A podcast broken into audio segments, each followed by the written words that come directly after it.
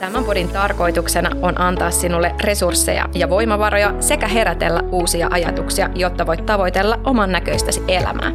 Studiossa kanssasi ovat Ronja Roms, Iida Stepanov ja Erja Rossi. Ala elää unelmiesi elämää.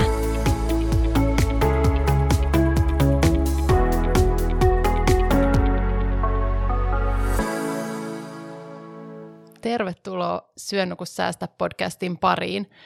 Täällä istutaan taas studiossa ja odottavaiset on tunnelmat, koska meillä on uusi ja kiva vieras studiossa, joka ei itse asiassa ole uusi meille, koska hän on käynyt meidän nauhoituksissa kerran aikaisemminkin. Siitä on kyllä jo hetki aikaa. Se on ollut kaudella kuusi, jakso neljä. Voitte käydä kuuntelemaan sen vielä tässä ennen, jos haluatte. Mutta tervetuloa, Jenna. Kiitos paljon. On ihana olla taas mukana. Superhauskaa. Tota, se on kaksi vuotta sitten nauhoitettu se jakso. Aika paljon on tapahtunut sen jälkeen. Pikkusen. Ihan vähän. Ja sehän me nauhoitettiin teillä kotona.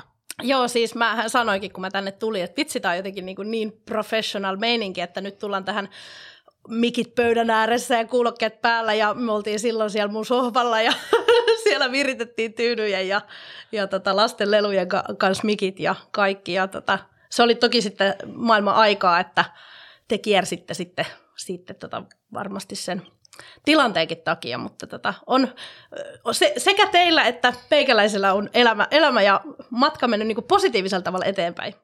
Kyllä. Ja sen takia onkin ihan älyttömän kiva kuulla, että mitä sulle kuuluu tänä päivänä. Ja, ja tota, mutta aloitetaan kuitenkin siis sillä, että saat esitellä itsesi. Siellä voi olla linjoilla sellaisia ihmisiä, jotka ei ole vielä, tai kelle sä et ole vielä tuttu, niin ole hyvä ja esittele itsesi. Joo, kiitos. Eli tosiaan Jenna Mattila on mun nimi ja Rahabalanssi Oy on mun yritys. Ää, tuolla somen kautta vaikutan Instagramissa rahabalanssi alaviiva Jenna Mattila – tilillä ja siellä oikeastaan se on semmoinen mun aktiivinen hengailupaikka niin sanotusti äh, sekä asiantuntijana että tyyppinä.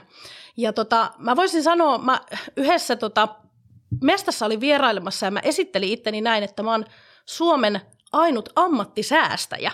Eli tota, mähän on oikeastaan niin kuin lähtenyt, lähtenyt siitä niin kuin, mm, mielettömästä säästämismeiningistä matkaa ja tullut siihen, että mä opetan myös muita hallinnoimaan ne olemassa olevat rahavarat paremmin. Eli mä oon ammattisäästäjä, eikö se niinku ole ihan hyvä, hyvä Musta tota on ihan kuvaus? mahtava niin kuin itse, itse itselle luotu tämmöinen niin kuin, siis oikeasti ammattinimike.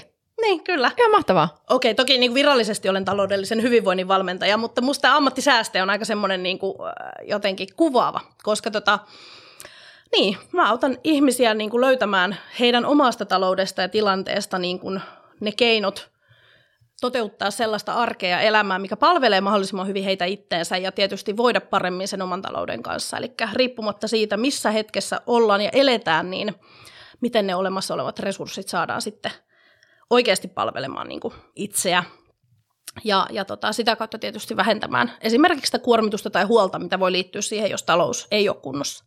No tota, Jenna, sä sanot, että sä oot ammattisäästäjä, Suomen oikeastaan ainut, ja mä oon hyvin vaikuttunut tästä, niin, niin, niin mitä sulle kuuluu tänään? Sä olit pari vuotta sitten siellä meidän ää, kutoskaudella. Ja me just ennen kuin me painettiin rekkiin, niin saatettiin vetää yhteen, että mitä kaikkea kahteen vuoteen on kerennyt tapahtua. Niin haluatko ottaa tämmöisen nopean riikäpin tähän ennen kuin mennään sitten muihin me, aiheisiin? Niin, voisi mennä sieltä, kun sä siellä jaksossahan listasit sun tavoitteita. Niin Joo. kerro vähän siitä, koska siis sä, mun mielestä mä nauroin silloin, kun me julkaistiin se jakso, koska sun yksi tavoite oli perustaa yritys. Ja ennen kuin me julkaistiin jakso, niin se oli perustettu jo. niin, niin jotenkin se kertoo susta tosi paljon. Ja mä tunnen semmoista yhtenäisyyttä suhun monessa asiassa just siinä, että mäkin on semmoinen tekijä enkä niin kuin jahkailija. Että me mole, molemmat varmaan opitaan tosi paljon meidän virheistä, koska me vaan lähdetään niin kuin, niin kuin pää ka, kainalossa ja sitten vaan lähdetään kokeilemaan. Mutta ihme, kerro nyt ihmeessä, mitä, mitä tässä kahdessa vuodessa on tapahtunut sun elämässä? Joo, siis tämä on mun mielestä hauska, kun mä kerron mun elämästä tai mitä on tapahtunut, niin sitten jotenkin niin kuin usein huomaan, että ihmisillä saattaa olla semmoisia pikkusen ehkä hämmentyneitäkin ilmeitä ja semmoisia, niin kuin, että että et jotenkin niin kuin, wow, ja mähän niin itse koen, että no mähän nyt on vaan niin kuin elänyt tässä kaksi vuotta elämää. Silloin siis mä lyhyesti, jotka ei jaksa käydä läpi sitä viime jaksoa, niin voin kertoa ihan, että mikä oli mun elämäntilanne siinä hetkessä, niin tosiaan, no joo, siis Instagramissa puhuin paljon säästämisestä ja oman talouden hallinnasta, budjetoinnista ja, ja tota, olin perhevapaalla siis kotiäitinä silloin ja siinä kesänä mun sijoitussalkkuni räväytti ensimmäisen viisi numeron lukunsa tiskin, eli kymppitonni tuli tuli silloin täyteen ja mä olin hirveän ylpeä tietysti siitä, varsinkin koska mä olin pääasiassa perhevapaalla siis sijoittanut. Ja tota, silloin mä sitten kerroin, kerroin tota ihan siinä ääneen mun omia tavoitteita. Ja yksi mun tavoite oli viiden vuoden periodilla ostaa ensimmäinen sijoitusasunto. Toinen mun tavoite oli perustaa se yritys. No, niin kuin kävi ilmi, niin se oli jo silloin, kun jakso julkaistiin ei mennyt itse asiassa kuin varmaan kolme viikkoa siitä nauhoituksesta, kun yritys oli rekisteröity sitten tota PRHlle. Sitten yksi mun tavoite oli, mikä nyt tietysti ei ole toteutunut vielä, mutta miljonääriksi sitten tulevaisuudessa. Mä muistan, mä kuuntelin sen jakso itsekin uudestaan, että okei, mä olin sanonut siinä, että 60 mä oon miljonääri. Ja mä ensin aloitan siitä, että missä mä menen sen suhteen, koska se on ihmisiä kiinnostavaa. Silloin mä laskin, että 40 vuotta – ää, niin mä olen, mä olen tota 350 euroa kuukaudessa, kun mä sijoitan, niin 7 prosentin vuosituotolla. Mä oon miljonääri 60-vuotiaana. Ja tällä hetkellä tilanne on se, että sijoituksia on kertynyt jonkun verran tässä tota, tuon kahden vuoden aikana. Eli tahti on kuusi vuotta mennyt kiinni, eli niin kuin kahdessa vuodessa mä oon ottanut niin kuin öö, tota, kuuden vuoden tahdin, eli 34 vuotta mulla menee, jos mä sijoitan sen 350 euroa kuukaudessa, niin siihen, että mä oon miljonääri. Eli tota, lähdetään, päästään ehkä sinne 55 sitten tähtämään seuraavaksi. Mutta joo, se, on, se oli niinku yksi semmoinen mielenkiintoinen, että siitä 10 salkusta, niin tällä hetkellä mun sijoitusvarallisuus on kaikkia semmoinen 40 000 euroa josta tota yksi siivu on asunnossa kiinni ja muut sitten. Siis pakko pysähtyä tuon ääreen. Eli siis vuosipalkka, niin kuin normiduunarin vuosipalkka on kertynyt kahdessa vuodessa säästöön. Joo. Tai siinä niin kuin sijoituksiin. Tai, niin, niin, kyllä. Et jos lasketaan sille, että 10 tonnia nyt 40, 40 000 niin kuin sijoituksissa, niin kyllä. niin se on ihan järkyttävän kova tahti, kun miettii, että tässä on ollut kaksi vuotta duunia aikaa. Joo, ja sitten tietysti niin itse yrittää muistaa aina senkin, että, että onhan se niin kuin, itse sitä jotenkin, se on niistä omaa arkea, mitä elää, ja mä en niin kuin koe, että ne rahat on mistä arjesta pois, mitä mä oon sijoittanut, niin mä en niin kuin osaa ajatella sitä. Ää, ta, siis tiedämme niin lukuin, että onhan se kova, mutta sitä ei itse osaa ajatella silleen, että se on mitenkään niin kuin kummallinen, mutta totta kai sitten kun itse katsoo esimerkiksi omia tulotietoja vuodelta 2021 esimerkiksi, ää, mä oon ollut elokuusta vasta työelämässä, eli mä, en ole, mä oon ollut perhevapaalla sitten kuitenkin sinne 2021 elokuuhun saakka tai tota, niin kuin siis en nostanut yrityksestäni palkkaa kuvasta sitten, kun siirryin täyspäiväiseksi yrittäjäksi. Eli siinä mielessä niin kuin tietysti perhevapaiden tuloilla, semmoisilla noin 20 000 euron vuosituloilla keskimäärin, niin onhan se, niin kuin, pakko se on kai myöntää, että onhan se aika jäätävä kuva. Mulla nousee vaan kysymys mieleen, että miten? Mikä se on siinä sun arjessa, mikä on mahdollistanut tämän? Koska mä uskon, että aika monella naisella jossain vaiheessa öö, on se tilanne, että sä oot esimerkiksi lasten kanssa kotona, mikä nyt noin niin kuin lähtökohtaisesti ei ole ikinä naisen kukkarolle mitenkään semmoisella pitkälläkään juoksulla kauhean hyvä asia. Niin miten sä teet tämän? No siinä tietysti lähdetään niin kuin siitä, että mikä oli se meidän niin kuin jako lähtökohtaisesti perhevapailla. Eli, eli on parisuhteessa, parisuhteessa ja niin kuin lasten isän kanssa – ja se oli silloin jo, kun perhevapaita suunniteltiin, niin se jako tehtiin tietyllä tavalla siihen, että minä katan tietyt asiat, varsinkin kotihoidon tuella, että mä katoin niin perheen kuluista tietyt jutut ja se, mitä mä sitten loppurahalla teen, niin se on sitten mun asia. Että kyllähän mä niin kuin sijoitin silloin perhevapailla ollessani niin kuin kotihoidon tuella niillä 500 euron tuloilla, kyllä mä saatan sen laitoin, mutta sitten mä olin niin kuin, mä todella kyllä niin kuin, sitten karsin kaikesta ei välttämättömästä. Mutta mä koin siinä tilanteessa nimenomaan esimerkiksi sen tavallaan niin kuin eläke, äh, eläkekertymän niin kuin supistumisen paikkaamisen esimerkiksi tärkeänä ja sitten sen, että kun mä palaan työelämään, niin mä lähden aika takamatkalta niin kuin suhteessa sit siihen työelämässä olleeseen puolisoon, ihan pelkästään palkkakehityksen kannalta. Ja mä niin kuin pidin tärkeänä, että mulla pitää olla mun omaa rahaa, mulla pitää olla semmoista varallisuutta, että kukaan ei voi sanoa mulle, mitä mä teen tai mitä mä en tee sillä rahalla. Että mä, semmoinen niin vapaus on mulle niin itseisarvo, että se niin kuin tavallaan, se, vapauden, se vapaus meni niin kuin kaiken sen ohi, että, että mitä mä sitten tein tavallaan perhevapaalla. Tässä on pakko nyt nostaa, e, ensinnäkin sä olit jakanutkin sähköstä jotain juttuja tässä nyt Instassa mä näin, mutta tämä niin sähkökeskustelu sopii tähän nyt, koska se mitä mä näen siellä Instassa nyt on se, että ihmiset on vähän paniikissa siitä, että puhutaan vaikka sähkön hinnan noususta ja, ja että mennään ennätyskorkealle ja, ja että miten, miten sellaisessa tilanteessa pärjää. Niin mä uskon, että sä oot nyt oiva esimerkki siitä, että kun sen oman talouden katsoo läpi kunnolla alusta lähtien ja mitotuttaa sen siihen määrään rahaa, mitä oikeasti on, niin silloin on tavallaan sijoituksia, säästöjä ja tavallaan, että et niinku voi, voi repästä ja, ja mennä. Niin onko sulla mitään vinkkejä nyt ihmisille, jotka ehkä on tässä silleen, että hei apua, että mä huomaan, että meillä on varmaan 300 euroa lisää per kuukausi kuluja nyt tämän syksyn aikana, että mistä, niinku, mistä niinku lähtee rakentamaan sellaista hyvää taloutta, mikä sulla on ja se ajatusmaailma, mikä siihen vaaditaan, jos mennään semmoisen niinku viiden minuutin räntillä, niin mikä se on? Joo, no se on oikeastaan lähtee siitä tietoisuudesta aina. Siis mun mielestä niin kuin, olen mä toki itsekin niin kuin jotain säästövinkkejä antanut ja niitä oli kymmenen mediahaastattelua, mitä mä oon antanut eri, eri kanavia. Aina multa kysytään säästövinkkejä. Mä aina sanon siihen, että okei, mä voin niin kuin jotain tiettyjä juttuja vähän, vähän sanoa, että mitä, mihin voi kiinnittää huomiota, mutta sun pitää olla tietoinen siitä, mihin sun raha oikeasti menee tällä hetkellä. Mitä velvollisuuksia sulla on itsellä tai sun perheellä – ja, ja tota, jos on sitten semmoinen tilanne esimerkiksi jakaa sen talouden jonkun toisen äh, niin kuin, taloudesta vastaavan ihmisen kanssa, että ei ole niin kuin yksi, yhtenä aikuisena tai yhtenä talousvastaavana siinä, siinä omassa taloudessa, niin oikeasti niin kuin käydä se keskustelu ja se jako sen toisen ihmisen kanssa, että, että hei, miten, miten me niin kuin sovitaan nämä hommat. Ja se, että sä pidät sit sitä omasta, omasta sovitusta niin, kuin niin sanotusti kiinni, mutta ottamatta niin kuin kontolle sen toisen ää, niin kuin tavallaan paikkaamista liikaa. Et, et välillä tuntuu, että, että ää, jos perheessä on hirveän erilaiset ää, niin kuin näkemykset yleensäkin niin kuin rahasta tai kuluttamisesta tai siitä, mikä on tarpeen, niin ymmärrettävästi tietysti se herättää niin kuin sitten vähän, vähän, vähän tota eri sävyisiäkin keskusteluja siellä kotona, jos toinen on sitä mieltä, että mun pitää saada 72-tuumainen taulutelkkari, ja se on sitä mieltä, että niin me yhdessä ostetaan tämä, niin se rajat siitä, että hei, minä en osallistu maksamaan 72 tuumaisesta taulutelkkarista yhtään mitään, koska minä en koe sille tarvetta. Eli niin kuin se ra- rajan veto myös niin kuin sekä itselleen, että mä en itse kuluta yli mun omien raamien ja rajojen, mutta myös muille. Et mun lapsi ei voi olla se, joka päättää meillä, mitä meillä syödään ja kuinka usein me käydään leffassa tai kuinka paljon hän saa viikkorahaa, vaan se aikuisen täytyy tehdä se raja että mihin se mun talous kestää. Ja sitten varsinkin niin tämmöisessä tilanteessa, kuitenkin mitä niin keskustelua sähköhinnan noususta niin seuraa, niin tähän ei pitäisi olla pysyvä tila. Eli niin mun mielestä ihmisten meidän pitää tietää, mihin se meidän raha menee, ja meidän pitää niin ymmärtää ja hyväksyä se, että nyt vaan mä joudun tehdä valintoja.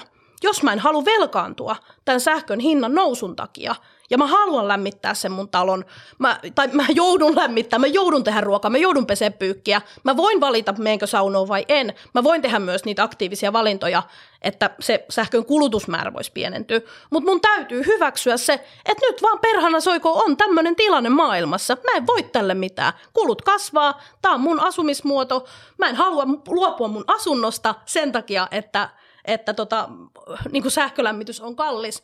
Niin sit mun pitää vaan, että okei, no nyt me ei harrasteta talvella sitten esimerkiksi kolmeen kuukauteen niin kuin mitä maksullisia harrastuksia tai mikä se ikinä onkaan, mikä kenelläkin on se mahdollisuus tehdä. Tai pistät auton seisontaan kolmeksi kuukaudeksi. Mietit, että jos vaan suinkin julkisilla pääsee. Eli sun pitää niinku ymmärtää se, että se on sun vastuulla, vaikka se olisi aivan täysin susta itsestä riippumaton syy, Kukaan meistä ei ole vastuus millään tavalla, mitä maailmassa tapahtuu, mutta sun vastuulla on aina toimia sun omassa taloudessa niin, että se sun talous kestää. Ug. Ja siis tuohon mä haluaisin vielä sanoa sen jotenkin, mitä mä, mitä mä itse aina ajattelen näistä tilanteista. Nyt mä oon sellaisessa tilanteessa, että meidän perheessä tämä ei ole siis vaikuttanut yöuniin mitenkään, vaan meillä on siis hyvä tilanne. Mutta olen lapsilleni tästä asiasta puhunut ja kertonut, että todella monella perheellä voi tänä talvena olla siis todella nihkeä tilanne, että voi olla niin, että siellä ruokakaupassa lasketaan ja mietitään, mitä ostetaan ja, ja karsitaan. Meidän lapset on silleen, että voi ei, mitä se tarkoittaa ja me selattiin just Lidukan kuitti tuossa meidän esikoisen kanssa viikonloppuna. Hän oli hyvin yllättynyt, että ruoka voi maksaa 111 euroa ja 78 senttiä.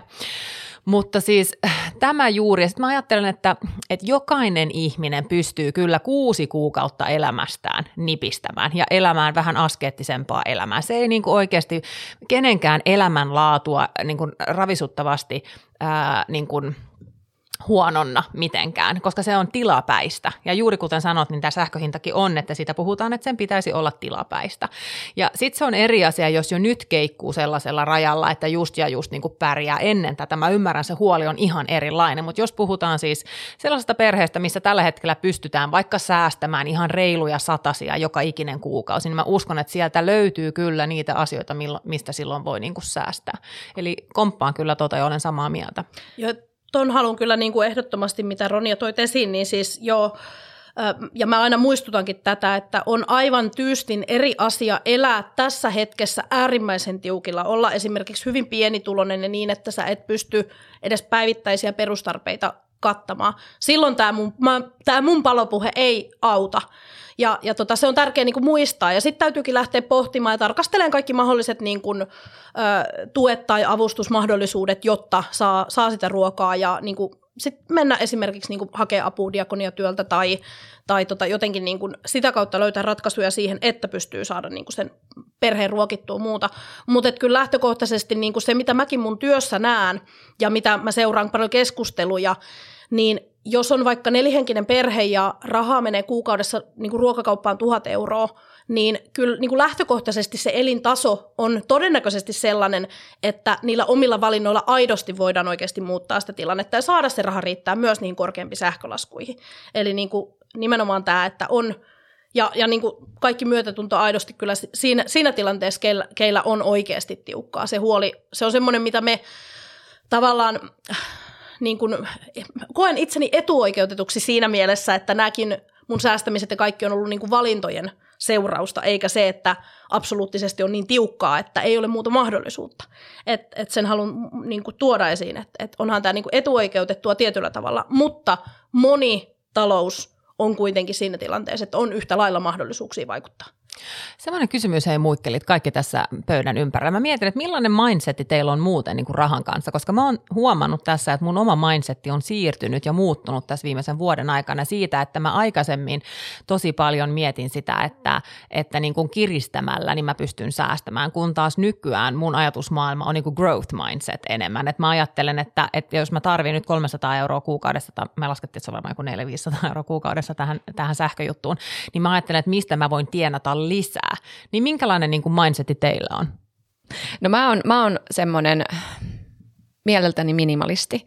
Et kun on elänyt siellä, siellä tiukkuudessa silloin, kun on itseltä lähtenyt terveys ja työ samaan aikaan, niin mä tiedän tasan tarkkaan, miten hirveältä se on ja, ja kuinka se saattaa tulla niin kuin ihan kelle tahansa vastaan ihan mistä, missä vaan.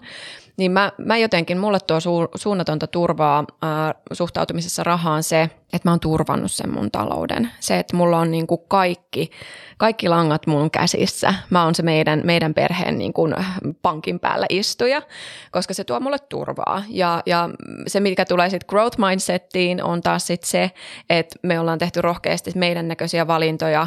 Me mietittiin tuossa esimerkiksi keväällä, ää, kun me ollaan neljänhenkinen perhe ja oltiin myyty meidän aikaisempi asunto pois syystä, että oli kuumat markkinat. Ja tuota, mietittiin sitä meidän asumismuotoa, niin me, me lähdettiinkin asua, asua kerrostaloon syystä, että me saatiin niin hyvä diili ja, ja päästiin siinä opit, opettelemaan remppataitoja ja saatiin arvonnousua, en tiedä kuinka paljon, mutta kyllähän sitä on tullut. Ja tota, nautitaan nyt siinä siinä mielessä, että meillä ei ole yllättäviä kuluja. Siellä ei ole tulossa mitään. Eli, eli mulla on sekä että. Eli mussa asuu se, se pihimuija ihan tosi syvässä ja mä rakastan sitä, että, että mä pystyn säästämään ja, ja pitämään niin kulut hallinnassa ja, ja mitä ikinä. Mutta – se myös, mä tiedän, mä ymmärrän myös sen, että jos mä haluan mennä eteenpäin sijoittajana, äm, asuntosijoittajana, niin, niin se vaatii myös sitä, että mun pitää kasvaa ja mun pitää siihen laittaa paukkuja. Mutta tässä vaiheessa se on ollut sitä sweat equitya, sitä, että mä opiskelen asioita ennen kuin mä laitan, oon pystynyt vielä laittaa sinne ehkä sitä fykeä sisään. En siitä. No mullehan on useampaan otteeseen käynyt tämä surkuhupasa tilanne, että kun mä oon sitä mieltä, että nyt mä tarviin, tai että tulee tällainen tilanne, että tarvii lisää tuloja jostain, tai että se oma talous ei ehkä ihan nyt toimi, niin mä alan aina käymään läpi niitä kaappeja, että nyt mä vien tavaraa kirpparille ja, ja sitten mä reippaasti tyhjennän ja vien Ja sitten mä laitan sinne aina ihan hirveästi niitä saa ottaa lappuja, koska mä ajattelen, että mä en välttämättä, että ne ei ole ehkä sellaisia, että kukaan maksaa niistä hirveitä summia, niin että ottakaa, ottakaa. Ja sitten viikon tai kahden päästä, kun menen tyhjentää sit pöytää, niin siellä on just plus 13 euroa 50 senttiä. Ja sitten mä aina tajun, että tämä ei ole mua varten. Että siis se, että mä tota kautta yritän lisätä sitä, tai että mä saisin lisää rahaa, niin se ei vaan toimi mulla. Niin mä Ronja komppaan sua siinä, että, että meidän perheen tyyli on se, me yritetään sitten tienata lisää. Ja tälleen kun, ja siis työn kautta, ei niiden kirppari. Mä just meinasin, että tämä sun hyvän tahtoisuus ei tule koskaan näkymään sulla tilillä. Just näin. Et työn kautta yritetään sitten saada sitä lisää. Niin sittenhän se ongelma on siinä kanssa, että jossain kohtaa ne tavarat niin loppuu kesken, että niitä kyllä. ei enää ole myyty. Kyllä, just näin. Joo. Et mä kyllä komppaan Ronja sua. Ja, ja ehkä siinä onkin sellainen, se, just se ajatusmaailma muuttuu, tai on muuttunut myös mulla siinä, että et just kun toimii yrittäjänä, niin sä pystyt tekemään aika laajasti niitä töitä erilaisia. Mutta hei, mitä yrittäjyyteen tulee, niin Jenna, millainen yrittäjä sä oot tänään? Mitä sä niinku konkreettisesti arjessasi teet? Vähän kaikkea. Tota, ei, siis joo, mä äh, sanotaan, että 70 prosenttisesti mä valmennan ihmisiä. Ja tota, nimenomaan valmennan heitä ohjaamaan ne omat taloudelliset resurssit palvelemaan heidän näköistä arkea elämää. Ja tota, no sitten se loppuaika, niin hengailen Instagramissa ja teen meditaatiota. En itse asiassa, mähän en siis tee kaupallisia yhteistyötä tällä hetkellä Instagramissa, mutta tota, ei, siis äh, mä oon sellainen niin yrittäjänä, mulla pitää olla paljon sitä luovaa aikaa. Mä oon semmoinen niin luova hullu ja semmoinen tuottaja. Eli esimerkiksi niin se toi työkirja, mikä tuossa pöydällä on, niin mun ensimmäinen työkirja on julkaistu kesäkuussa kuudes päivä. Ja tota, mä sain silloin siitä niin kuin 19.5. käteeni niin kuin painostaa sen ensimmäisen koepainoversion. Ja mä aloin tekemään sitä pääsiäisenä 2022, eli kuukaudessa mä tein työkirjan.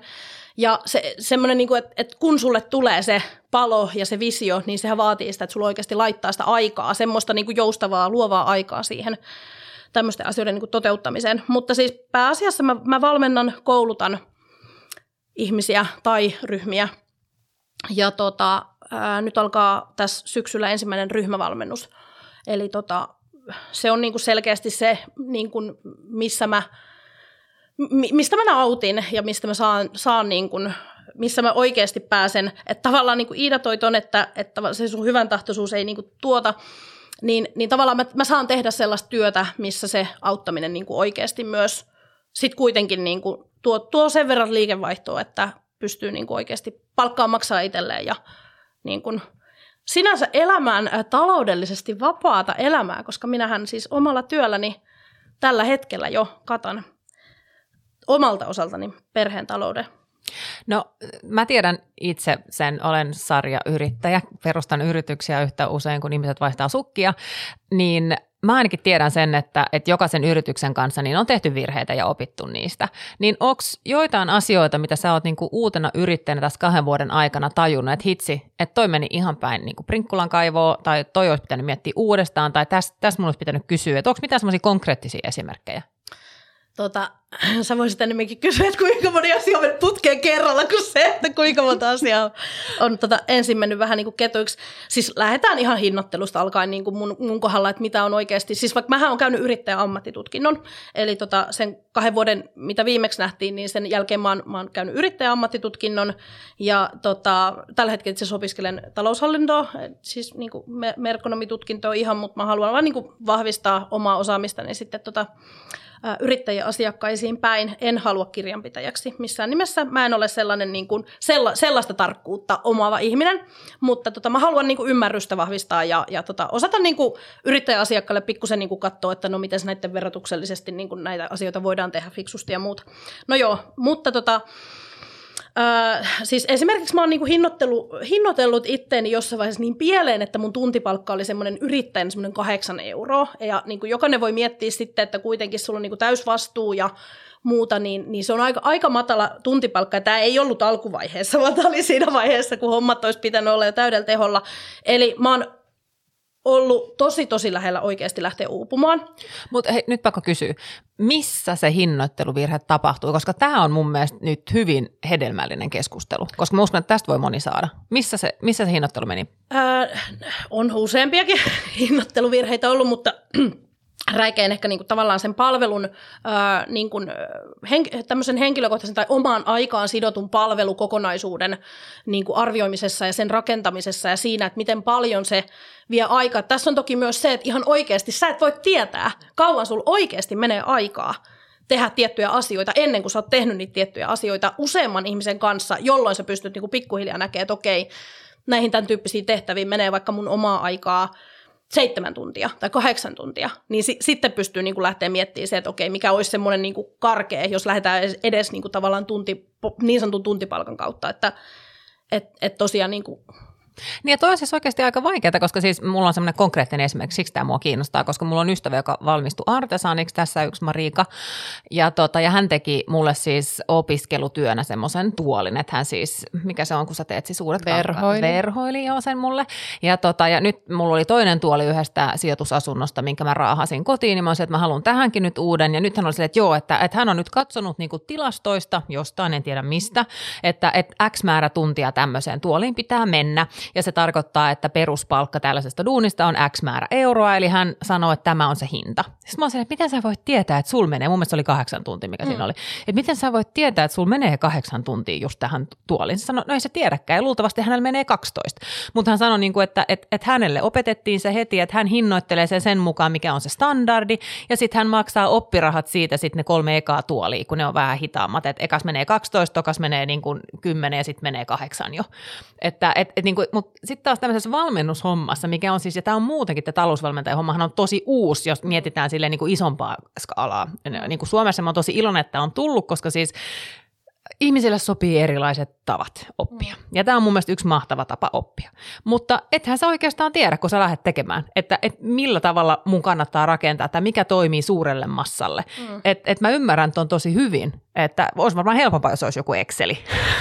Exceleitähän löytyy, ja mä oon itse asiassa myöhemmin laskenut sen, että mitä tavallaan niin kuin se, se nyt ei ole välttämättä suoraan yksin valmennus niin kuin talousvalmentajalle, mutta mä oon ihan mielenkiinnosta laskenut, miten tällainen niin kuin valmennusasiantuntija yrittäjän pitäisi tavallaan niin kuin teoriassa laskuttaa ää, tällaisesta niin kuin vaikka tunnin konsultaatiosta. Että jos puhuttaisiin siitä, ihan siitä, että Ronja tulee mulle asiakkaaksi, ostaa tunnin konsultaatio ja that's it. Ja mä lähdin niinku rakentaa sitä hinnoittelua, ihan niinku, siis mielenkiinnosta laskin sitä, sitä tota, ja, ja tota, lähdin niinku, ihan avaamaan se, että mitä on niinku ne yrityksen kulut siellä taustalla, alvit ja kaikki tietysti siihen mukaan. Ja sitten mä nimenomaan mietin sen pienyrittäjän, yksinyrittäjän kannalta, asiakashankinta, ää, niin kuin asiakkaan, tietysti se kaikki niin kuin taustatyö siihen asiak- asiakkuuteen liittyen, kaikki laskutustyö, kaikki kirjallinen työ.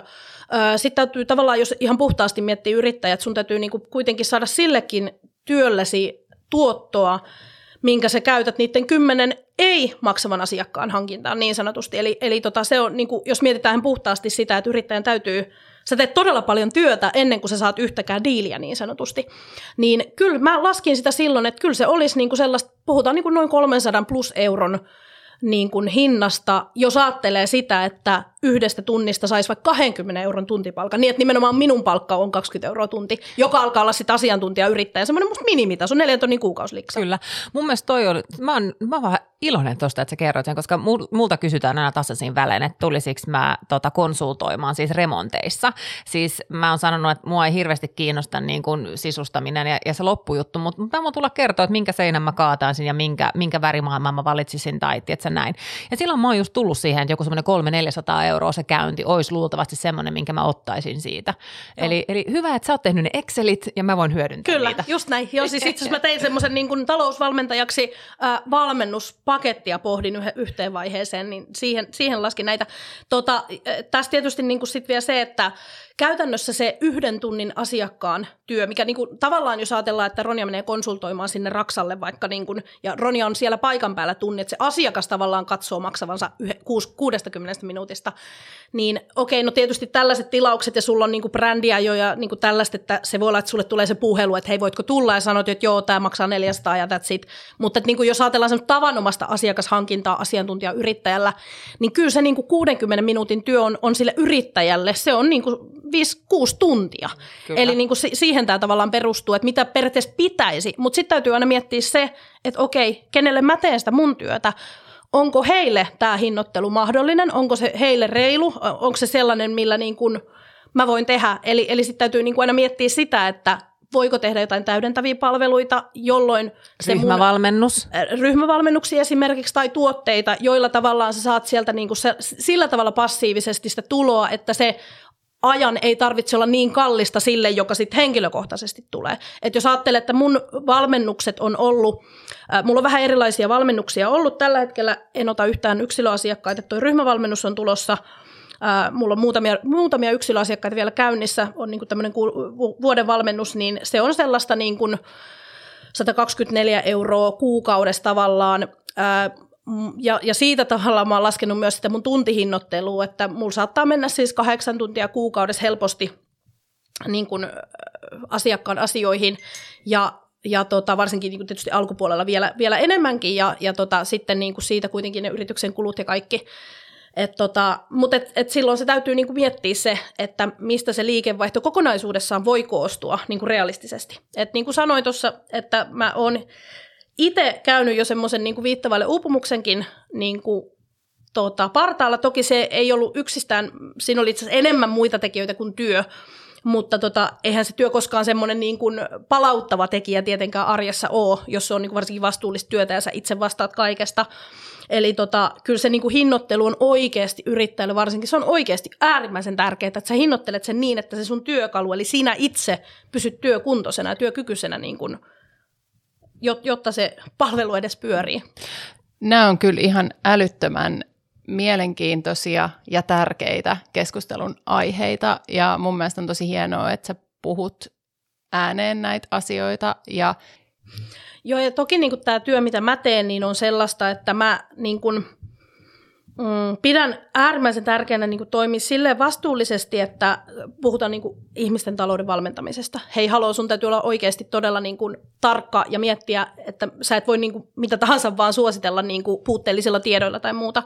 Eli niin kuin mä koen, että tällaisessa työssä niin – se, että jos sä hinnoittelet vähän väärin tai niin kuin itse, itsesi kannalta väärin, ei välttämättä muiden kannalta, ja tota, jos sä teet jonkun, niin kuin, no yksi mun ihan loistava juttu siis, mikä mua, mua siis hävetti niin paljon, siinä hetkessähän mun, mä olin ihan sitä mieltä, että no niin, yritys konkkaa, tämä on niin kuin kauheinta ikinä.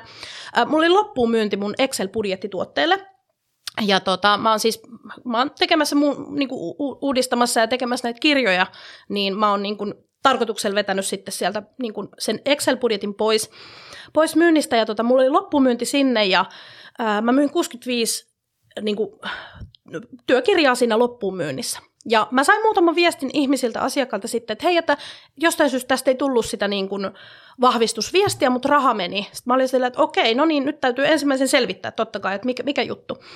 Ja mä selvitin, okei, maksu näkyy, no ei mitään, mä laitan niin kuin asiakkaalle sitten manuaalisesti itse sen viesti, että hei, tässä on tämä tuote ja tässä on, että, että mä niin kuin tutkailen, että mikä tässä on. Ja lähetin tietysti tukeen verkkokaupan niin kuin, tukea jo kaikkialle. Ja, ja tota, no sitten tuli viesti, että, että mä, mä en ole saanut sitä, että milloinkohan se tulee. Ja sitten mä ajattelin, että mikähän juttu tämä on. Nyt, nyt tässä on jotain. Että mä, mä sain varmaan niin kuin 65 tilauksesta varmaan niin kuin seitsemän viestiä.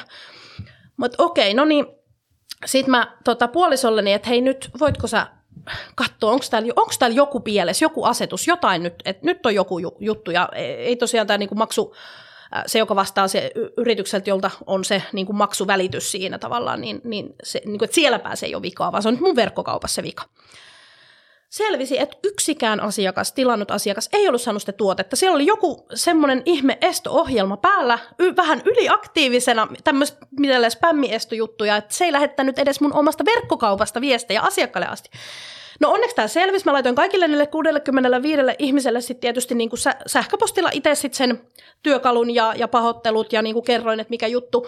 Mutta siinä hetkessä, kun mä tajun, että et, et ihmiset luottaa muhun, että he ostaa multa tuotteen.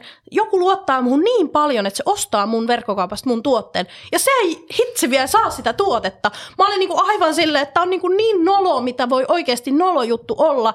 Ja, ja siis se, se tuntui niinku siinä hetkessä, se tuntui niin pahalta ja mä olin niinku niin ahdistunut ja mä olin niin pahoillani ja, ja niinku jotenkin ne fiilikset siinä hetkessä. Ja totta kai mä kaikille sitten lähetin suoraa viestiä ja pahoittelin, ja mä en yhdeltäkään saanut niin kuin millään tavalla negatiivista vastausta tai palautetta, vaikka tosiaan siellä oli muutamia, jotka oli useamman päivän odottanut ennen kuin tämä niin kuin tavallaan se loppumyynti rysäys alkoi, ja mä niin kuin tajusin tämän virheen. Niin, tota, niin se myöskin niin kuin mun mielestä tavallaan tällaiset opettaa sitä, että yleensä se, joo siis virheitä tapahtuu, ongelmia tulee, mutta se on tärkeää, että miten sä oikeasti hoidat sen tilanteen ja sen virheen sen jälkeen, kun sä tajuut sen. Sä sanot, että hei Piru vie, nyt, nyt oli moka oikeasti minun päässä, minun verkkokaupan päässä, mutta sä teet parhaasi, että se ihminen saa kuitenkin niinku sen, tietysti mistä hän on maksanut, ja mielellään vähintään jotenkin niinku palvelun kautta vähän vielä enemmän, että hänelle tulee se olo, että hei, tämä meni kuitenkin hyvin. Että tota, yhdeltäkään en saanut esimerkiksi reklamaatio kuitenkaan sen niin kuin, aikana. Sitten totta kai mä olisin sitten hyvittänyt rahat ja niin kuin, jos olisi halunnut perua vaikka sen tilauksen, kun ei tuotetta heti tule. Tuossa on, tossa on niin kuin mun mielestä se, mikä mun toiminnassa on kaiken perusta, vastuunottaminen. Kyllä. Mä aina sanon meidän työmailla, että ihan se ja sama, mikä menee päin helvettiä – kunhan otat vastuun ja kerrot, että otat vastuun. Mua siis ottaa eniten päähän se, kun ihmiset ei vaan pysty aikuismaisesti sanomaan, että mä mokasin, mä unohdin, tiedätkö, tai niin kuin mikä vaan on, ja yrittää selitellä. Siis se on niin helvetin ärsyttävää. Eli mun mielestä niin kuin, sähän teit just sen, mikä pitikin mm. siinä tilanteessa tehdä. Otit vastuun, korjasit sen ja menit eteenpäin, koska me ollaan kaikki vain ihmisiä ja virheitä sattuu. Mutta siis ei ole mitään pahempaa kuin ihminen, joka välttelee sitä vastuuta niin kuin koko ajan joka ikisessä helvetin tilanteessa. Anteeksi, nyt mä suutuin. toi, toi on ihan totta. Ja siis mä oon semmoinen, mä tiedän sen, että, että tota, mulle se on niin kuin henkilökohtaisesti semmoinen paikka, että mä käyn niin kuin pohjamudissa, kun mä teen virheen. Että mä oon niin, kuin niin vaativa itseäni kohtaa. Että se on mulle henkisesti niin kuin tosi rankka tavallaan prosessi. Mä pääsen siitä kyllä ohi ja mä niin kuin käsittelen sen, mutta se muutama päivä tai hetki, kun se jotenkin sä mylläät siinä ja niin kuin mähän on ihan ihmisenä niin kuin sysi paska ja äitinä ja kaikkea mahdollista, kun missä tahansa tulee virhe. Et mä niin kuin kuitenkin onneksi tiedostan sen, että hei okei, tämä myös osaltaan on siitä, että mun tunnesäätely tai, tai niin kuin tavallaan tämmöisten säätely ei ole semmoista, mitä ehkä tavanomaisesti niin kuin ihmisillä tunnesäätely on, että ne vaan on voimakkaampia. Mun vaan pitää tämä käsitellä ja niin kuin sitä kautta sitten get, get over with. Mutta tota, joo, että et kyllähän niin kuin on sellaisia asioita, että ää, toisaalta sitten niin kuin se, että jos sen takia mä niin kuin olisin ollut alkamatta yrittäjäksi, että voi jotain tällaisia virheitä esimerkiksi tulla, niin tota, eihän, eihän mä niinku ikinä, ikinä menisi mihinkään päin. Et, et onneksi mulla on semmoinen, niin kuin mä oon aina puhunut, mulla on lapsenomainen usko itseeni tietyllä tavalla kuitenkin, ja se himo, niin kuin intohimo siihen asiaan niin suuri, että et tota, sitten, sitten tota, mieluummin niin kuin oikeasti sitten tota totean, että hei nyt, nyt, nyt, mä, nyt mä mokasin. Toki mä oon myös semmoinen, mä kyllä varmistan, mä teen tosi tarkkaan asioita sille, että mä pyrin kaikella mahdollisella tavalla toimimaan niin, kuin niin vastuullisesti kuin mahdollista. Et esimerkiksi mun asiakastyössä kun mä kuitenkin valmennan ihmisiä, niin esimerkiksi mun asiakkaaksi ei tule ihminen ennen kuin mä tiedän hänen talouden tilannetta, koska mä en pitäisi itse sitä valmentajana vastuullisena, että mä valmentaisin sellaista henkilöä, jolla ei ole aidosti yksityisen valmennuksen varaa. Mm. Eli niin kuin mulle tietyt asiat on sen vastuullisuuden suhteen niin tärkeitä, että mä haluan jo etukäteen varmistaa sen, että tässä on niin kuin sulle järkeä. Tai jos siellä on terveydellisiä asioita sellaisia, että se ei vaan niin kuin ole ajankohtaisesti, se, se ei ole sellainen, mihin ihminen niin kuin inhimillisesti pystyy sitoutumaan, niin mä en lähde valmentamaan. Mä oon paljon ohjannut ihmisiä esimerkiksi takuusäätiöön tai oikeusaputoimistoon tai ihan terveydenhuollon ammattihenkilön piiriin, että hei valitettavasti tässä hetkessä mun mielestä on tärkeää nyt hoitaa tämä esimerkiksi riippuvuussuhde johonkin asiaan, jotta voi sitten niin kuin lähteä sitä käytännön taloutta miettimään. Et, et nämä on mun mielestä asioita, että et virheitä saa tehdä joo, mutta sitten mulle niinku tietyt vastuullisuuskysymykset on sellaisia, että aina, aina voi silti olla, että hei, sulle ei olekaan varaa tähän. Että kyllähän semmoinen voisi tapahtua siis, niin kuin vaikka kuinka selvittää. Että siellä onkin yhtäkkiä ihminen ei välttämättä itse edes muista kaikkea, mitä siellä taloudessa on, vaikka kuinka, kuinka tarkasti tekisi. Ja sitten täytyy vaan niin kuin sen tilanteen mukaan totta kai toimia, mutta se, että niin kuin lähtökohtaisesti se, että mä en niin kuin, ajatus siitä, että mun toiminta voisi tuottaa jollekin vahinkoa, niin se on niin kuin sellainen, minkä, mitä ei noin vaan ohiteta ja sitä ei vaan kuitata niin kuin sillä, että no virheitä sattuu, vaan musta siinä pitää sitten taas tehdä hyvin etupainotteisesti sitä työtä. Että on tietysti, kun on terveydenhuollon asiantuntija niin kuin taustanen, niin kyllähän potilasvahinkojakin sattuu, jos niin kuin mietitään, että äh, niille ei voi mitään. Mutta se, että kyllähän sun täytyy toimia niin kuin ammatillisesti ja vastuullisesti niin, että sä teet kaikkesi, jotta mitään haittaa ei niin kuin oikeasti koskaan pääsisi tulemaan. Mutta totta kai silti voi, kenelle tahansa sattuu joku. Janna, mä haluaisin kysyä sulta sit sitä, että kun sä annat niin paljon sille työlle, sä just kerroit, kuinka, kuinka vastuullisuusasiat ja sun omat arvot on niin tärkeitä sun työssä, että haluat sille asiakkaalle oikeasti parasta. Että vaikka se olisi jotain, mitä hän ei halua kuulla, esimerkiksi se, että sulla ei ole nyt varaa tähän, ohjaat häntä sitten muualle, niin sä annat itsestäsi niin paljon muille. Että miten sä sitten yrittäjänä ja naisena ja jennana pidät itsestäsi niin hyvää huolta, että sä ylipäätään niinku jaksat sitä, sitä, että sä annat koko ajan niin paljon ja teet työtäsi muun muassa niin sydämellä. Niin, siis sehän, se ei ole hirveän yksiselitteinen asia tietysti tota, ihan silläkin, että ää, on vielä niin kuin ihmisenä sellainen, joka oikeasti niin kuin haluaa, että se intensiteetti, millä jokaisen tilanteeseen menee, niin on niin kuin täysiä. Mutta tota, mä oon sitten lähtenyt niin kuin ratkoa oikeastaan ihan sillä, että esimerkiksi kun mä tunnistin sen, että mä tarvin omaa tilaa aika paljon, jotta mä pystyn yleensäkin keskittyä kunnolla mun työhön, niin sittenhän mä ostin asunnon itselleni, jo, joka on nyt niin kuin mun työ, niin kuin, siis minun yritykseni on sitten siellä asunnossa vuokralla, että se on mun niin kuin työ, työhuone niin sanotusti. Ostin, ostin yksiön itselleni ja, ja tota, sain niin kuin sitä kautta tavalla jo pelkästään sen, että mä tunnistin sen, että se mun niin kuin oman tilan tarve sekä sen niin kuin työ- ja vapaa- ja erottamisen tarve, mä niin kuin huomasin sen, että mä tarvin siihen jotain. Se ei riitä, että mä laitan työhuoneen oven kiinni kotota, vaan mä tarvin siihen jotain. Ja tota, alkuvuosi oli, niin kuin vähän puhuin, että vähän semmoista uupumusta, Ää, mulla oli tosi monta asiaa silloin ennen kuin pelkästään jo sen työ, tai niin kuin asunnonkin sain käyttöön ja sitä kautta niin kuin oman työtilan työrauhan, ää, niin tota, mulla oli siis viime vuoden lopulla jo itse asiassa käynnisty yksityisellä tota, tutkimukset sitten niin kuin psykiatrin kanssa ja todettiin ADHD. Ja tätä asiaa oli pyritty viemään eteenpäin jo kaksi-kolme vuotta sitten, mutta tota, silloin mä oon aika usein saanut kuulla tämän, että koska olet noin hyväkuntoinen, niin meillä ei ole täällä julkisella sektorilla resursseja lähteä tutkimaan. Entisenä työterveyshoitajana ymmärrän ne resurssikysymykset, mutta samanaikaisesti on äärimmäisen turhautunut, että meidän pitäisi olla tosi huonossa kunnossa ennen kuin me oikeasti saadaan apua, mikä ei ole kansantaloudellisestikaan niin kuin millään tavalla järkevää. No, ei, men, ei mennä siihen, koska se, se olisi... Se, se olisi, on taas toinen jakso. tai se olisi toinen viiden minuutin räntti. Se, se ei, ei viisi minuuttia ei riitä siihen, mutta, tota, mutta siis joo, ja hakeuduin sitten yksityisesti. Tämä on myös niin kuin yksi semmoinen, mistä silloin kaksi vuotta sitten jaksossa puhuin, että mulle se talous, mä säästän osittain siksi, että mulla on varaa hoitaa itseäni. Ja se on realisoitunut se niin kuin asia aika paljon tässä itse asiassa viimeisen, viimeisen tota, vuoden aikana. Eli mä ostin asunnon sen takia, että tarvin niin konkreettisesti tilaa. Mä myin 10 000 euron suurin piirtein omistuksiani ja sain tota, sitten maksettua varainsiirtoveroa sun muuta ja sain tota asunnon. Ja äh, mä oon laittanut siis vuoden alusta tähän päivään 5000 euroa rahaa itseni valmen, valmennuttamiseen sekä ihan niin kuin terapia, terapiatyyppisiin hoitoihin sekä niin kuin, äh, psykiatriin ja muuhun. Ja tota, äh, lähdettiin siis hakemaan... Jenna, tuohon on pakko pysähtyä. Viisi tonnia itsensä kehittämiseen ja hyvinvointiin. Voidaanko kaikki kuulijat pysähtyä siihen ja tajuta, että se on todella tärkeää sijoittaa itseensä, eikä aina vaan miettiä, että sitten joskus käytän rahat eläkepäivinä. Tämä on mun mielestä semmoinen asia, mikä, mikä mua kiinnostaa tänä vuonna, mihin mä oon siis itse päättänyt laittaa 10 000 euroa, niin hyvä sinä Hyvä sinä, että näytät ja hyvä sinä, että kerrot avoimesti niin kuin ihan konkreettisen summan. Joo, tässä on osa tässä rahasta, toki tämä on yrityksen kautta niin kuin valmenta- valmentautumiseen ja osa on sitten, mutta ainakin puolet on ihan henkilökohtaisesti kuitenkin ihan vaan oma mielenterveyteen käytännössä. Ja tota, plus sitten se kymppitonne asuntoon, mitä piti realisoida sijoituksia. Äh, mutta siis joo, mun tämän vuoden agenda on ollutkin se, että mä niin kuin, mä on herkästi se sitkuelämää elävä ihminen ja säästän sinne jonnekin.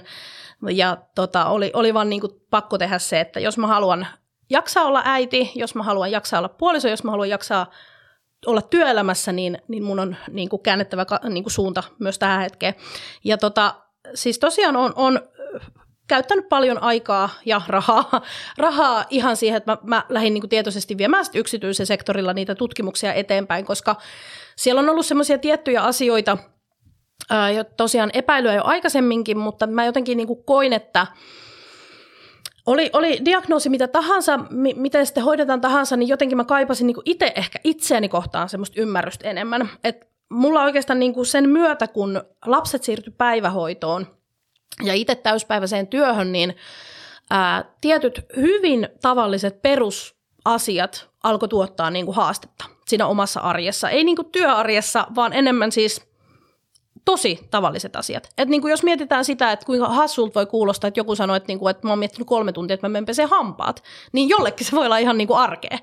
Niin kuin tää, täällä ollaan. Eli, eli niin kuin, ei vaan niin kuin, siis toiminnan ohjaus ei vaan toimi. Ja, ja saati sitten niin kuin tilanteet, että kun sulla on kaksi päiväkoti-ikäistä lasta, jotka sun täytyy niin kuin ohjeistaa – pukemaan ja niin edelleen. He tekevät jo itse kyllä, mutta se ohjeistaminen täytyy tehdä ja se varmistaminen, että kaikki ollaan pihalla kelloaikaa X menossa päiväkotiin. Niin se, että meet aivan niin kuin lukkoon joka ikinen aamu siitä, että sä et vaan niin kuin pysty toimii, vaan sä löydät itse harva se kerta puhelimen äärestä, jostain nurkasta, että tavallaan ne aivot on, että on niin hirveä kuorma koko ajan päällä, että tota, sä niin kuin, tietyllä tavalla menet lukkoon ja sit huomaamattasi hakeudut niin kuin johonkin semmoiseen tyynnyttävään toimintaan. Eli niin kuin tällaisia tiettyjä asioita ja se niin kuin semmoinen tietty syyllisyyden tunnekin siitä, että miten niin kuin mä en nyt niin kuin osaa näitä perusasioita, että miten yhtäkkiä niin kuin tiskien vieminen paikalle on niin vaikeaa. Ja samaan aikaan mä saatan tehdä niin kuin kuukaudessa työkirjan ja toista työkirjaa on kolme-neljä kuukautta kaiken kaikkiaan työstänyt ja sivuja on melkein 400. Että, niin kuin, että eihän tässä ole niin kuin mitään järkeä, että ihminen pystyy niin kuin toisissa asioissa toimimaan ja toisissa ei. Ja se oli kyllä sinänsä helpottavaa sitten. Sitten tota, se diagnoosi oli aika selkeä, tai psykiatri jo ekalla tapaamisella oli aika sitä mieltä, että tässä on hyvin vahvat, vahvat tota, niin viitteet siihen, ja sitten pääsin niin aloittaa lääkehoitokokeilua ja ää, neuropsykiatrista valmennusta ja neuropsykologin valmennusta ja muuta, että saamaan niin kuin käytännön apuja siihen omaan, omaan arkeen ja siihen niin kuin siirtymätilanteisiin ja tiettyihin tilanteisiin – ja sekä sitten tietysti ehkä erityisesti sitä, että armollisuutta muun itseeni. Että mun ei tarvi osata. Mä en ole yhtään sen huonompi aikuinen tai vanhempi, vaikka mun on hirveän vaikea saada välillä lasten tai omat hampaat pestyä aamulla. Että niinku, tämä nyt vaan on, sille ei vaan voi mitään. Ja myös se, että miksi mä olin niin sairaan uupunut vanhempana – se oli mulle ehkä se kaikkein vaikein juttu, että miten sä voit olla niin uupunut ja väsynyt ihmisistä, jotka on sun elämässä kaikkein tärkeimpiä. Mutta sen ymmärrys siitä, että kun sulla on niinku kaksi sellaista jäätävää niin kuin Hartwall kattomonitori koko ajan päällä, niin se vaan kuormittaa, se vaan vie niin kuin sitä energiaa ja keskittymistä ja kaikkea niin paljon, että sille ei vaan niin voi mitään. Niin se oli ehkä itselle sellainen iso ää, niin kuin hyväksynnän tila tietyllä tavalla sitten, että että et tällaista nyt on ja, ja tota, sitten kuitenkin niin kuin näidenkin asioiden kanssa voi sen arjen muodostaa sellaiseksi, että niiden kanssa pystyy niin kuin toimimaan. Että tavallaan sitten mä koen, että jos mä olisin ää, palkkatyössä ollut, niin se miten haastava se alkuvuosikin oli, niin en mä olisi ollut työssä. Että kyllä mä olisin ihan varmasti ollut sairaslomalla. Et siinä, että sä niin meet vielä tavallaan toisen kellon mukaan tekemään niitä asioita, että en, en mä olisi niin siinä hetkessä pystynyt. Mutta sitten taas yrittäjänä, kun sä pystyt oikeasti miettimään sen, että no mä teen tänään tämän asian ja that siitä riittää, niin myös se niin kuin arjen mukauttaminen semmoiseksi, että oikeasti on mahdollista. Ja sitten ihan todeta se, että hei, mä tarvin tähän tiettyyn juttuun apua. Mä onneksi voin ostaa sitä ammattilaiselta. Tämä on myös ollut mielenkiintoista. Mähän en ole ollut sellainen valmentautuja itse, koska mä oon se pihityyppi, joka ei käytä rahaa itteensä.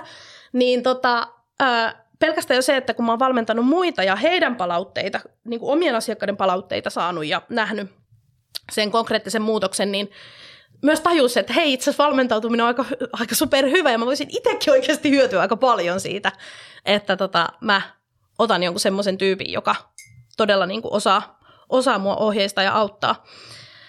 Mutta on se ollut aika semmoista pysähtymistä kyllä niin kuin itsensä äärelle ja, ja tota, hirveät kiitollisuutta toki siitä, että taloudellisesti tilanne on semmoinen, että niin kuin on täysin mahdollista panostaa niin kuin niihin asioihin, mitä on oikeasti tarvinnut nyt.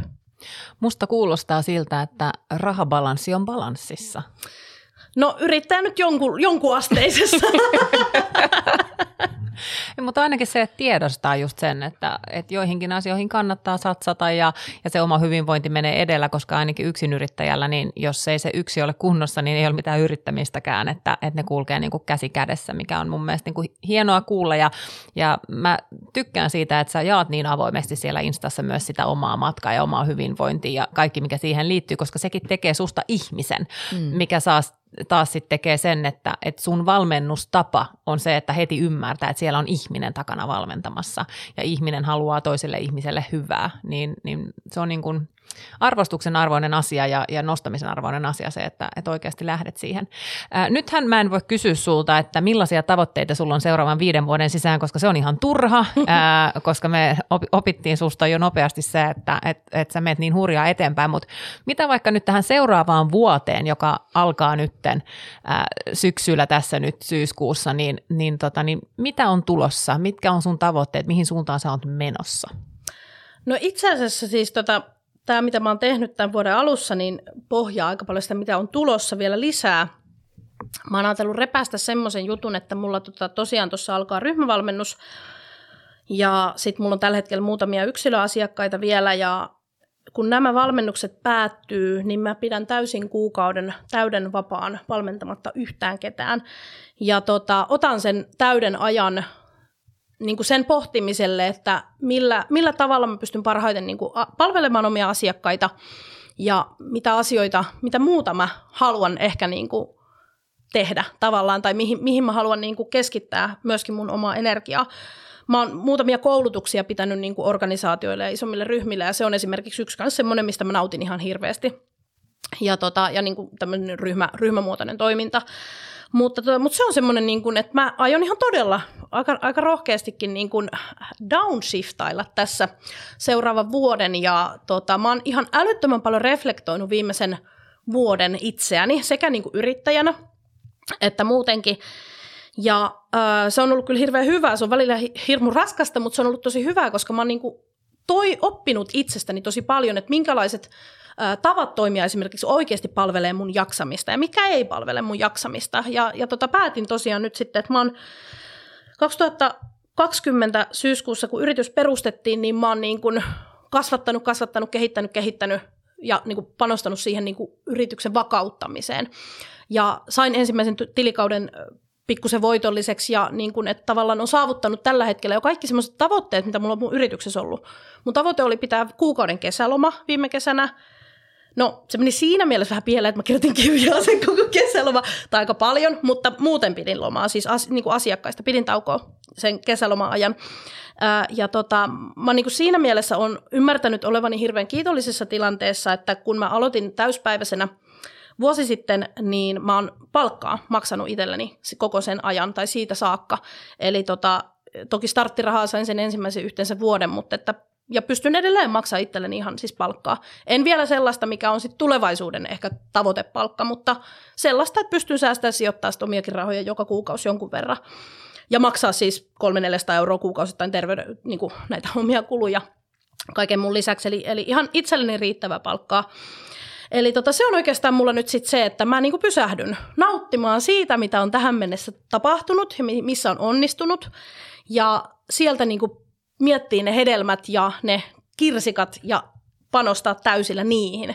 Et musta tuntuu, että mä oon niinku kehittänyt ja tehnyt ihan älyttömästi ää, ja välillä vähän myös ehkä silleen, että on vähän kokeillut, mikä on toisaalta ollut tosi hyvä, mutta et nyt mä haluan niinku palata jotenkin semmoisten niinku tiettyjen muutaman perusasian äärelle ja kehittää niistä niin, kuin niin timanttisesti, että jokainen suomalainen tietää, että kun vaikka halutaan taloudellista muutosta, niin jokainen tietää, että hei, Money Mindfulness-työkirja on semmoinen, että kun sillä lähtee tai halutaan niin kuin oppia masteroimaan oma talous ja miten mä saan velat vyörytettyä ja muuta, niin kaikki tietää, että hei, Moneyboss-kirja ilmestyi silloin, että sillä lähtee. Ja mä ajattelin pitää, hei, kuulkaas, vähän mietit, ihan julkkarit sille kirjalle. Ihanaa. Saadaanko kutsut? en mä tiedä, no joo totta kai. Mä, mä, siis- Ei. Siis, mä puhuin erään kanssa sitä, koska siis mulla on se mun asunto, missä mä teen töitä tällä hetkellä, mitä mä remppaan. Ja se on siis, mulla on tapetit vielä repimättä, kun siellä olisi hyvä pitää, mutta se todennäköisesti ei ole rempattu vielä edes ensi vuonna. Eli ne olisi vähän niin kuin talkoot versu. Eikö se hyvä? Skuuppalasit kuitenkin ja mansikat, niin sitten tuli se fiilis. Joo, kyllä. Täysin riittävä. Mut jos, Mut jos sä, me viihdytään. Joo. Me viihdytään Raksalla. Mutta mut jos sä jotenkin antaisit ehkä vähän vihiä, että koska ne olisi tulossa niin ne, ne julkkarit, niin sitten me voitaisiin niin kuin sille samalla sopii uusi nauhoitus taas. Niin me oltaisiin taas tuoreessa muistissa sulla, jolloin me ehkä niin kuin todennäköisemmin saataisiin se kutsu sinne julkkareihin. Eikö vaan? Joo, siis kirjahan on melkein valmis. Että me kyllä siis... päästään sinne tavalla tai toisella. Odota puhutte, vaan. Puhutte itsenne sinne. Siis kirjahan on melkein valmis. Että tämä on ehkä nyt sitten vaan siitä, siitä kiinni, että millä aikataululla mä niin kuin haluan työstää sen niin kuin sitten siihen ihan lopulliseen editoin, niin kuin editoida se ihan lopulliseen kuntoon. Mutta tota, siis, ää, kyllä, se, kyllä se ajatus on alkuvuonna julkaista.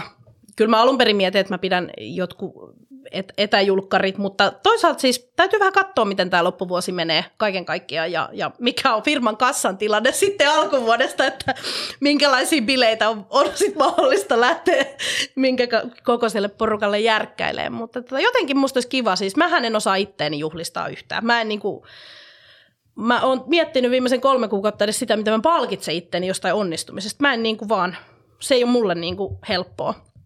Niin mä ajattelin, että mun täytyy niinku opetella, että mä nyt sitten opettelen tällä. Mä en ole siis pitänyt terveydenhoitajaksi valmistumisesta mitään juhlia koskaan, enkä niinku, mä ajattelin, että no hitsi viekö. Jos, joskus me nyt mutta aika... niin pitää löytää se oma tapa siihen. Mullahan niin. on siis ne merkkilaukut, nehän on mulla niin, se tapa, kyllä. mutta siis sehän liittyy mulla siis tähän sijoitta- sijoittamiseen. Mm. Et en, enhän mä myöskään, en mä pitänyt mitään maisterijuhlia, kun mä mm. valmistun mm. maisteriksi tai näitä, mutta et pikkuhiljaa löytää niitä omia tapoja, mutta se pysähtyminen on kyllä tosi tärkeä. Kyllä. On toi aika hurjaa, että sun pitää tehdä kirja, jotta sä voit juhlia ja harjoitella sitä, että miten sä juhlit itseäsi tai sitä, että sä oot onnistunut jossain. Niin, se kuvastaa että sitä, sä, miten vaikeaa se on mulle. Niin, että et, joo. joo. Mä oon siis 33 täytän tänä vuonna ja mun 30 odottaa edelleen. Mun oli tarkoitus järjestää. No sitten toki tuli, tuli pan, epidemiat ja pandemiat, mutta tota, mä, mä ajattelin, että sit mä, mä juhlin kaikki sitten samalla. samalla. Että ei no. koskaan enää tarvitse no, mitään juhlia. Just näin. Mietti, miettikää se kutsukortti, kun siinä on vaikka mitä siinä. Tervetuloa, bla bla bla bla bla. bla. Jenna Mattila, terveydenhoitaja, 30 kirja, yrittäjyys, Oy. kaikki kerralla. Ja siis hei kaikki omat lahjat sitten tietysti. Joo, se on tiety, tietyllä tavalla. Mä voin laittaa arvoosuustilin numero, niin pistäkää suoraan sinne siirtona. Muistamisen. Mutta arvoosuustilistä mä haluan pompata vielä äh, yhteen sanan. Mä tartun siihen yhteen sanan, minkä sä mainitsit ohimennen ennen tätä meidän julkari, julkari viphässäkään, oli velkavyörytys. Asia, mistä me ollaan puhuttu aina ohi mutta kukaan meistä ei ole oikeastaan sitä avannut.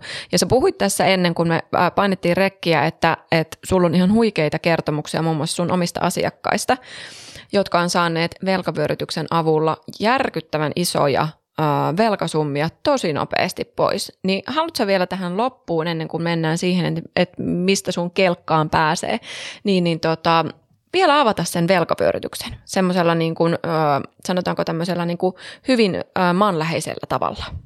Joo, no mä oon oikeastaan kaikessa aika maanläheinen, että mä en, mä en, mä en lähde hirveän hi, hyville talousjarkoneille kenenkään kanssa muutenkaan. Tota, joo, siis mulla on asiakkaina, tietysti mulla on hirveän erilaisissa tilanteissa olevia, ja tota, kaikille ei välttämättä ole velkaakaan, mutta tota, on sitten aika paljon sellaisia henkilöitä, joilla on sitten niin kuin velkaa jonkun verran, nimenomaan näitä tämmöisiä niin sanottuja huonoja velkoja, korkeampi korkoisia kulutusluottoja, luottokortteja ynnä muita. Ja se on velkavyörytyksen niin kuin idea tietysti siinä, että se tehostaa sitä velan poismaksamista, koska onhan ne kalliit kulut ja korot, mitä niistä kuitenkin sitten koko ajan maksetaan. Plus sitten tavallaan se, että se koko ajan hidastaa sitä, että sulla on enemmän vaikka säästää kuukausittain, koska sä pistät ison siivun rahaa sitten niihin velkoihin. Tietysti mulla nyt siinä mielessä niin kuin aina ha- hyvin rajallista, mitä voin puhua omista asiakkaista, koska totta kai kaikki asiakkuuksiin liittyvät asiat on täysin, täysin luottamuksellisia, mutta se mitä pystyn puhumaan, niin esimerkiksi mun eräs asiakas hän, me nimettiin hänen kanssa se laina paskalainaksi, tai hän itse nimisen paskalainaksi. Kun hän aloitti mun valmennuksessa, hän, hän niin kuin ahdisti se velka, se paskalaina. Se oli siis tämmöinen niin korkeampi korkoinen kulutusluotto. Ja tota, No hän, se, sinne ei ollut kuin yksi, eli, eli tota, ja se silloin siis hän yhdisti sen sitten itse asiassa muutamasta velasta, koska ei olisi riittänyt rahat yksinkertaisesti niihin kaikkien erillisvelkojen niin kuin hoitokuluihin. Ja tota, hän sitten rupesi niin kuin paukuttaa sitä, että hän säästi ensin pientä puskuria itselle niin, että jos on jotain tulee, niin ensisijaisesti aina se, että sitä velkaa ei tule millään tavalla lisää. Eli, eli se yleensä tuhan euron niin sanottu hätäpuskuri on niin kuin yleensä äärimmäisen tärkeä. Sitten hän alkoi paukuttaa siihen velkaa niin, että se 20 000 euroa oli maksettu kymmenes, äh, vuodessa ja kymmenessä kuukaudessa pois. Eli keskimäärin 1060 euroa plus korot oli se hänen niin kuin lyhennystahti. Ja tota, onhan se sitten aika, aika mokea saada pari kuukautta vai kuukausikohan sitten, kun mä sain häneltä sen viestin, että no niin, 20 tonnia, nyt se on taputeltu. Mutta kyllähän siellä sitten tietysti täytyy tehdä niinku erilaisia toimenpiteitä, että sä pystyt puustaamaan sitä sun velan maksua. Siinä esimerkiksi niinku auton vaihtaminen vähän ehkä oman talouteen nähden turhan kalliista semmoiseen pikkusen pooloon ja niin edelleen. Että tavallaan kyllähän se joudut lähteä tekemään niitä toimia. Se ei yksin riitä, että sä lähdet niin kuin, tai voi riittää, jos, jos pelivara on paljon, mutta että yleensä ei yksin riitä, että sä vaan maksat tehokkaasti velkoja, vaan se, että sä lähdet oikeasti tarkastelemaan sitä sun kulutusta muutenkin. Mutta on sitten esimerkiksi ihan semmoinen, että 10 000 euroa ihminen sai maksettua huonoja velkojaan pois yhteensä kuuden kuukauden valmennuksen aikana. Että kyllähän se on semmoinen niin kuin, kun sä lähet nimenomaan siitä, että sul pitää olla vähän ekstraa siinä sun omassa taloudessa, että sä pystyt laittaa vaikka 50 euroa, 100 euroa joka kuukausi enemmän johonkin tiettyyn velkaan, mitä se niin kuin normaali lyhennys on. Ja sä maksat sitä niin kauan, että se on pois. Sen jälkeen kaikki se vapautuva raha siihen seuraavaan velkaan ja sä maksat sitä niin monta kertaa, että se on pois ja niin edelleen. Et lopulta voi olla, että sä maksat sitten jotain yksittäistä velkaa vaikka 900 euron lyhennyksillä, kun ne kaikki on kumuloitunut siihen yhteen velkaan. Mutta kyllä monesti se, se on sitten, saattaa olla 20-30 tonnia velkaa, että sen sijaan, että sä maksat seitsemän vuotta sitä, niin sä saat vaikka kolmessa vuodessa sen maksettua. Ja ihminen, joka on elänyt sitten usein vuosikausia, jopa vuosikymmeniä sellaista elämää, että on kädestä suuhun, niin sitten siinä vaiheessa kolme vuotta on aika lyhyt aika kuitenkin, kun katsotaan niin kuin eteenpäin. Eli se, että sä pääset oikeasti paljon nopeammin eroon siitä sun kalliista velasta ja sitä kautta niin kuin oikeasti saat ihan, ihan erilaiset niin kuin lähtökohdat sitten tehdä, tehdä tota omassa taloudessa niin kuin asioita, mitkä oikeasti on tärkeitä. Ja tota, joo, se on ehkä, ehkä yksi semmoinen hirveän hyvä tapa. Ja siinäkin mielessä monesti niin kuin velkavyörytyksen hyöty versus vaikka yhdistelmälainaan. Että tämähän on tietysti yksi aina, mitä markkinoillakin on jonkun verran, että tavallaan yhdistet, että et maksa kaikista korkoja, kuluja ja niin edelleen. Mutta varsinkin niin kuin mun kokemuksen mukaan, jos velkoja on tosi monta ja tosi pientä, siis tosi pienellä mä nyt tarkoitan niin kuin alle tuhat euroa per velka, tai alle 500 euroa, niin se on suhteessa niin nopeasti, jos sä saat irrotettua taloudesta sen verran, että sä saat sieltä nopeasti sen ekankin velan pois, niin se on suhteessa niin paljon nopeammin sitten sillä vyörytyksellä maksettu kuin se, että sulla on vaikka yksi viiden tonnin isompi kulutusluotto, jos vaan sun rahat riittää yleensä kaikkien velkojen hoitomenoihin. Ja tämä on ihan sillä, että kun sä saat sieltä kokonaan pois niitä velkoja, jos sulla tulee se tiukka kuukausi, sulla tulee se korkea sähkölasku vaikka, niin kun sulla on ne velanhoitomenot kokonaisuudessa pienentyy, sä voit vapaa, niin kuin, sä voit omaehtoisesti olla pyöryttämättä joku kuukausi. Eli sä pystyt niin kuin, laittaa sitä rahaa sit siihen johonkin yllättävään juttuun enemmän. Kun sitten taas versus se, että sulla on se yksi isompi laina, sä maksat sitä tasan niin monta erää, kun sitä on jäljellä, that's it. Siitä ei paljon niin kuin, välttämättä ole neuvotteluvara. Niin, niin tämä on monelle semmoinen hyvä tapa saada niin kuin, tehostettua sitä omaa velanmaksua, erityisesti saada motivaatio siihen oman velan maksuun, kun sä oikeasti näet, että jes, nyt tämä yksi hikinen klarna on pois tai, tai jotain muuta. Eli tavallaan se, että sä saat sen oman mindsetin siihen, että hei, nämä oikeasti lyhennetään, mun tilanne oikeasti muuttuu niin, niin se, se on siinä isot hyödyt. Kiitos, koska tota, toivottavasti sinä, joka kuuntelet ja, ja jos on yhtään sellainen olo, että tämä tämä keskustelu antoi sulle jotain ja, ja saadaan sitä niin kuin toiminnan tasolla esimerkiksi velkavyörytyksen kautta, niin me ollaan onnistuttu ihan järkyttävän hyvin. Musta on ollut ihanaa Jenna, että sä oot ollut täällä meidän vieraana. Me sut tunnetaan ja tiedetään, mutta tota, kertoisit se vielä, että mistä suhun voi olla yhteydessä ja mistä sut löytää niin, että kaikki te, jotka olette miettineet joskus ää, tällaista valmennusta, niin löytää juurikin sulla. No oikeastaan melkein se paras kanava on ihan se Instagrami, missä mä nyt puhun aiheesta ja välillä aihevierestä. Eli tota, rahapalanssi alaviiva Jenna Mattila on semmoinen, mistä voi hyvinkin niin kuin matalalla kynnyksellä vetää hihasta, että että hei, miten esimerkiksi tähän asiaan tarvin apua, että onko sulla jotain tähän liittyvää. Sitten toki ihan mun verkkosivut rahapalanssi.fi, sieltä löytyy, tota, mä oon esimerkiksi tehnyt ihan semmoisen velkavyörytystyökalun Excelillä, millä ihminen pystyy siis itse näkemään sen oman talouden tilanteensa, se on kuudelle vuodelle, että hän näkee sen konkreettisesti, että miten, missä kohtaan on oikeasti vaikka maksettu pois. Ja sitten jos mä teen ekstra lyhennyksiä ja syötän sen sinne, niin miten se sitten tehostaa sitä. Että on luonut myös ihan niitä työkaluja ihmisten helpotukseksi. Ja tässä on itse asiassa myös semmoinen hinnoittelumalli, mistä on saanut paljon kiitosta. Ää, olen halunnut, kun tiedän tietysti, että jos on oikeasti vaikea talouden tilanne, niin ei ole niin kuin realistista laittaa montaa sata euroa välttämättä mihinkään valmennuksiin tai palveluihin, niin siellä on semmoinen kolmenportainen hinnoittelu, eli siellä pääsee ihan tämmöisellä tarvehinnalla siihen velkahaltuun työkaluun käsiksi parilla kympillä tai pikkusen alle. Eli tavallaan, jos on oikeasti tiukkaa, niin no sen se, se 20 se on, mutta pääsee sillä sitten mukaan. Et normaali hinta ja sitten siellä on tämmöinen kannatushinta sille, joka haluaa tavallaan kannattaa sitä, että voi myös pitää sitä niin kuin sitten selkeästi edullisemmin siellä. Niin löytyy verkkosivujen kautta kyllä. Mahtavaa.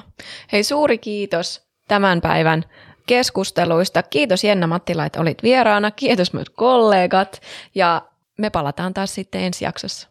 Ja sitten mä haluaisin muistuttaa vielä teitä kuuntelijoita siitä, että ottakaa meidän podi seurantaan ja tilaatte sitä, koska silloin te saatte ensimmäisenä tiedon, kun uusi jakso ilmestyy.